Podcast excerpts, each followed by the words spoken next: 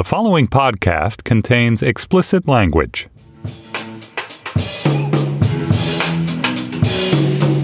Hello, and welcome to the B side for episode 1636 of our national conversation about conversations about race. Is Kaepernick kicking a hornet's nest? I'm Anna Holmes here with Raquel Cepeda. Hi, Anna.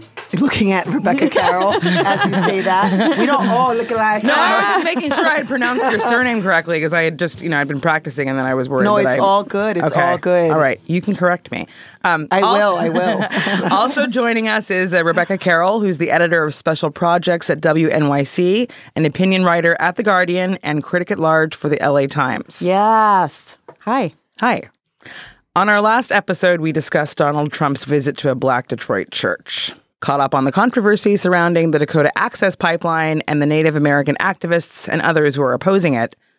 And we discussed the growing movement of athletes kneeling or sitting during the playing of the national anthem during sporting events. Here's our producer, AC Valdez, with some of what you all had to say. So, uh, most of our listeners really wanted to talk about uh, our Colin Kaepernick conversation I'm not uh, surprised. from last week's show, which, yeah, it doesn't surprise me. I'm And either. people went in on Tanner pretty hard. We're going to get to those, but before we do, I'm going to read this email, which is a little bit different than most of the Kaepernick feedback we got. Uh, this is from Nadine. I agree with the typology Tanner proposed differentiating personal protest from political movement. It's a valid critique of Kaepernick's efforts. Why isn't anyone talking, though, about whether and how his personal identity plays into the protest? Kaepernick is racially ambiguous, or at least was before he grew out his afro. If I recall correctly, he was raised by a white family and isn't sure of his background. As a black woman, I find the question of who he is and where he got his political education really interesting. It's not something the media is usually allowed to address, but it seems fair game for a podcast like yours. Okay, well, Rebecca, you were kind of shaking your head during. Well, I mean, shaking my head, where to even begin? First of all, Nadine, racially ambiguous.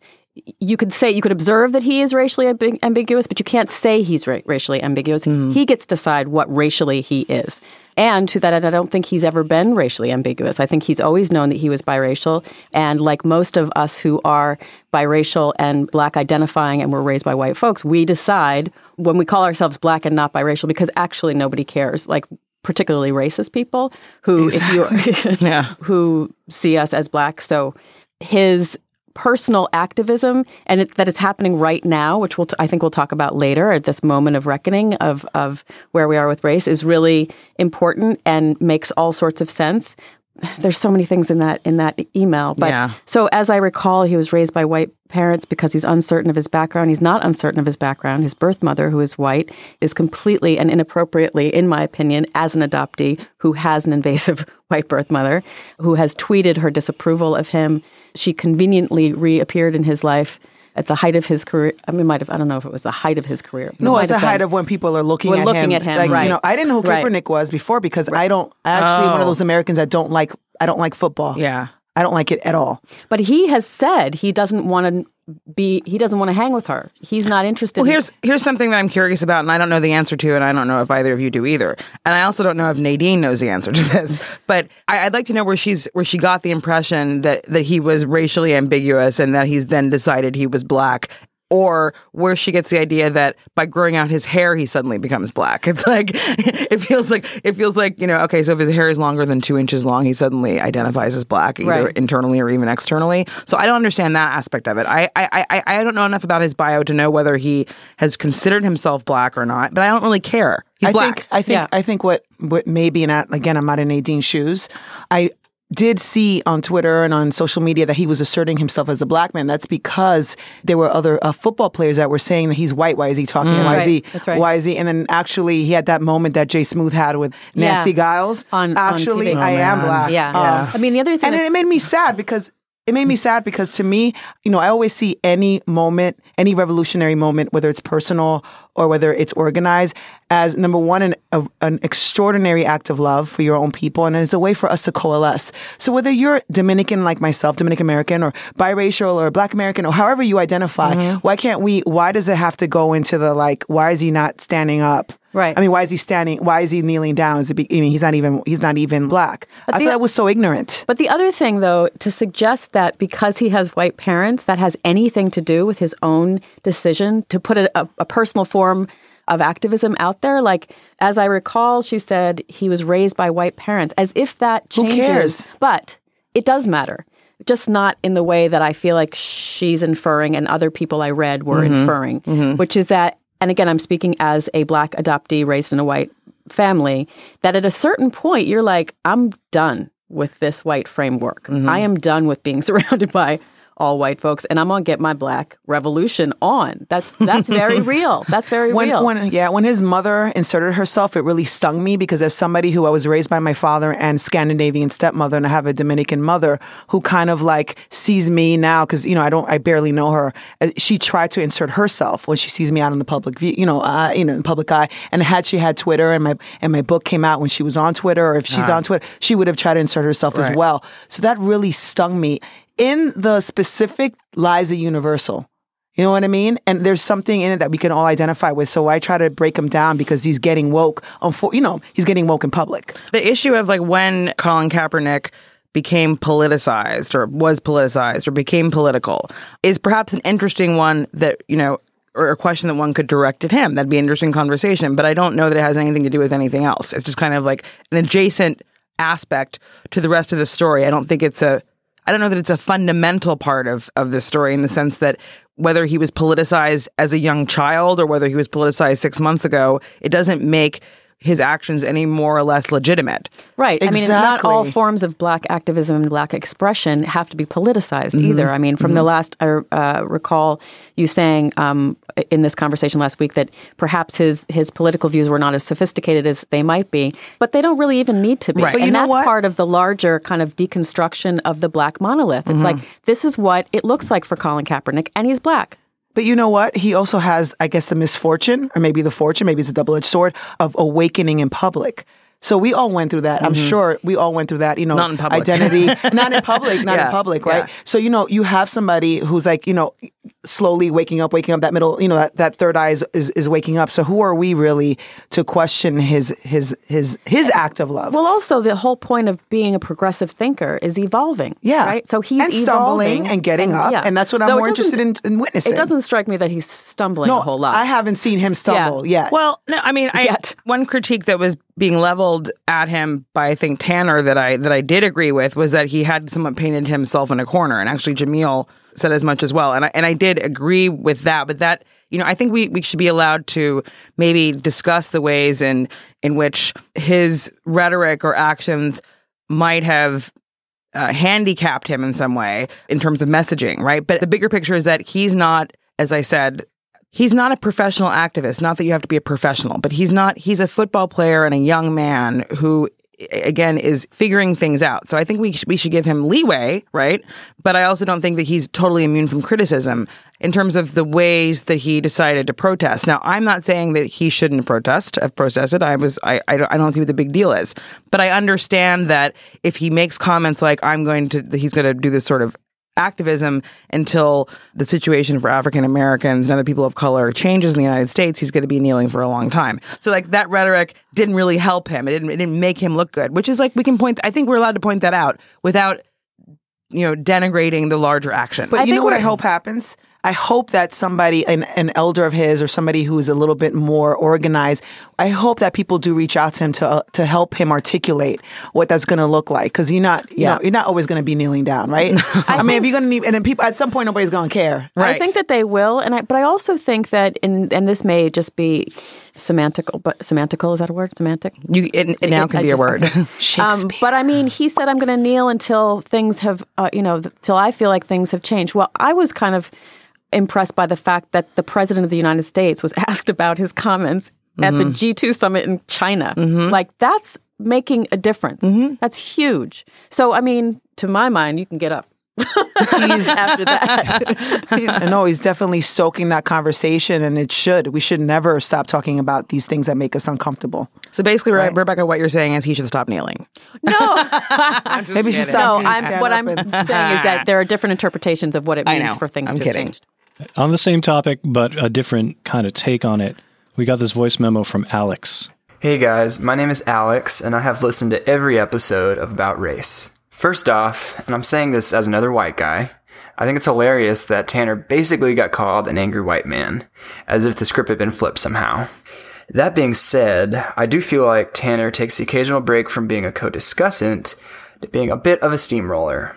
At one point in the episode, Jamil and Anna were expressing how Kaepernick got people talking about police brutality without a black kid dying on camera. This point didn't quite make it out in the discussion, and I just wanted to express how much it registered with me. I actually participated in a very productive conversation, albeit on Facebook, about police brutality and racial profiling, and it was all in response to Kaepernick's protest.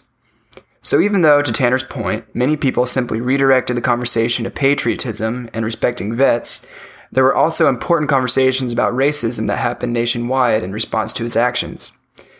It's obviously complicated, and even though some hearts and minds are changing for the better, there's always going to be the backfire effect that results in pockets of America having a deeper resentment for black protests. However, I think it's worth noting that Kaepernick was able to revive the fading conversation about racial profiling and police brutality without a black kid having to die on camera. Thanks, guys, and keep up the great work. So it's like he just part- he he was the fourth person to comment. Basically, it's kind of a seamless, I guess, voice memo, right? That went into what we were just saying. We're just saying that Barack Obama is being asked about about Uh, what he did, right? yeah, yeah, in, yeah. in China. So, Yeah. as far as Tanner being the angry white man, I don't I wasn't sure. What I don't that understand meant. what that well, meant. I didn't interpret Tanner as being angry that Yeah. day. I interpreted myself as being irritated at times by things he was saying, but I didn't Welcome. interpret him. I didn't But- interpret but him as being he- angry. Was this guy in, in defense of Tanner? I don't. Well, I mean, have when he no said that he was being I'm painted sure. as an angry white guy. I think he was noting it with you know a certain bit of amusement. That's what it sounded like to me, but I'm not sure.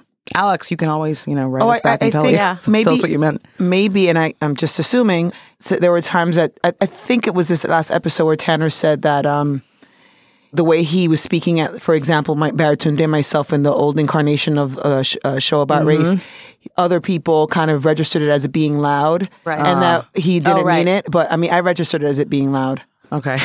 So I speak for me. Is that a hashtag? I speak for me. No. um, so I think that's what maybe he was talking about, the way that people are receiving it. gotcha. One more email from Al, uh, and this one is also directed at Tanner. When you were talking about Kaepernick, you talked about how we should be acting differently to fight prejudice more effectively. It reminded me of something I've caught myself doing. I have unfairly held oppressed groups to a higher standard, believing that they should understand how to behave in an unjust world, whereas privileged people only have to understand how not to mess up their lives. For example, a white football player wouldn't be expected to have a good understanding of making racial progress. They would just be expected to understand football. Do you think that you're holding Kaepernick to a higher standard than you would a white football player? Now, I'm curious what you all think Tanner was doing in that. Do we think he was? I just want to say though that in response to to the whole episode, I am stunned by the persistent demand of white people for for us to have a formal agenda in regards to how we decide to protest or to express our mm-hmm. activism. I mean, if you all, all are so anxious about a formal agenda, create one to dismantle racism. Yeah. Yeah. No. I, I I actually jotted down a note that was similar to yours when I was listening to him, and I'm like, wow. I guess addressing white people in, in general, right? Not all, but many. They want us to put like basically process PTSD and emotions and love and being f- scared and all of these, you know, and injustice into like a spreadsheet. Exactly. For them to it's Like, understand. no, and what I was thinking in particular about Hi- uh, Hillary Clinton, what she had said to the, the to the Black Lives Matter I folks, and when she was totally agree. right. And it's just Can you remind like- me what? what when did- she met with them, she was like, "Well, these are all good ideas, What but you need to what do- you didn't, what you need to Oh, do yeah, is, you know, put it in a spreadsheet. It you feels know, so. like, it your- feels so long ago. yeah, yeah. Yeah, and I had this a colleague the other Yeah. day say, "Right, but what's at stake? Like our Uh, lives." lives, air, Yeah, our children, uh, Yeah. so many other things. yeah. I don't know. I think it's well, it's within someone's rights to say whatever they want. I guess that doesn't mean I have to agree with it, but I think it's within Tanner's or anyone else's rights to say this is how.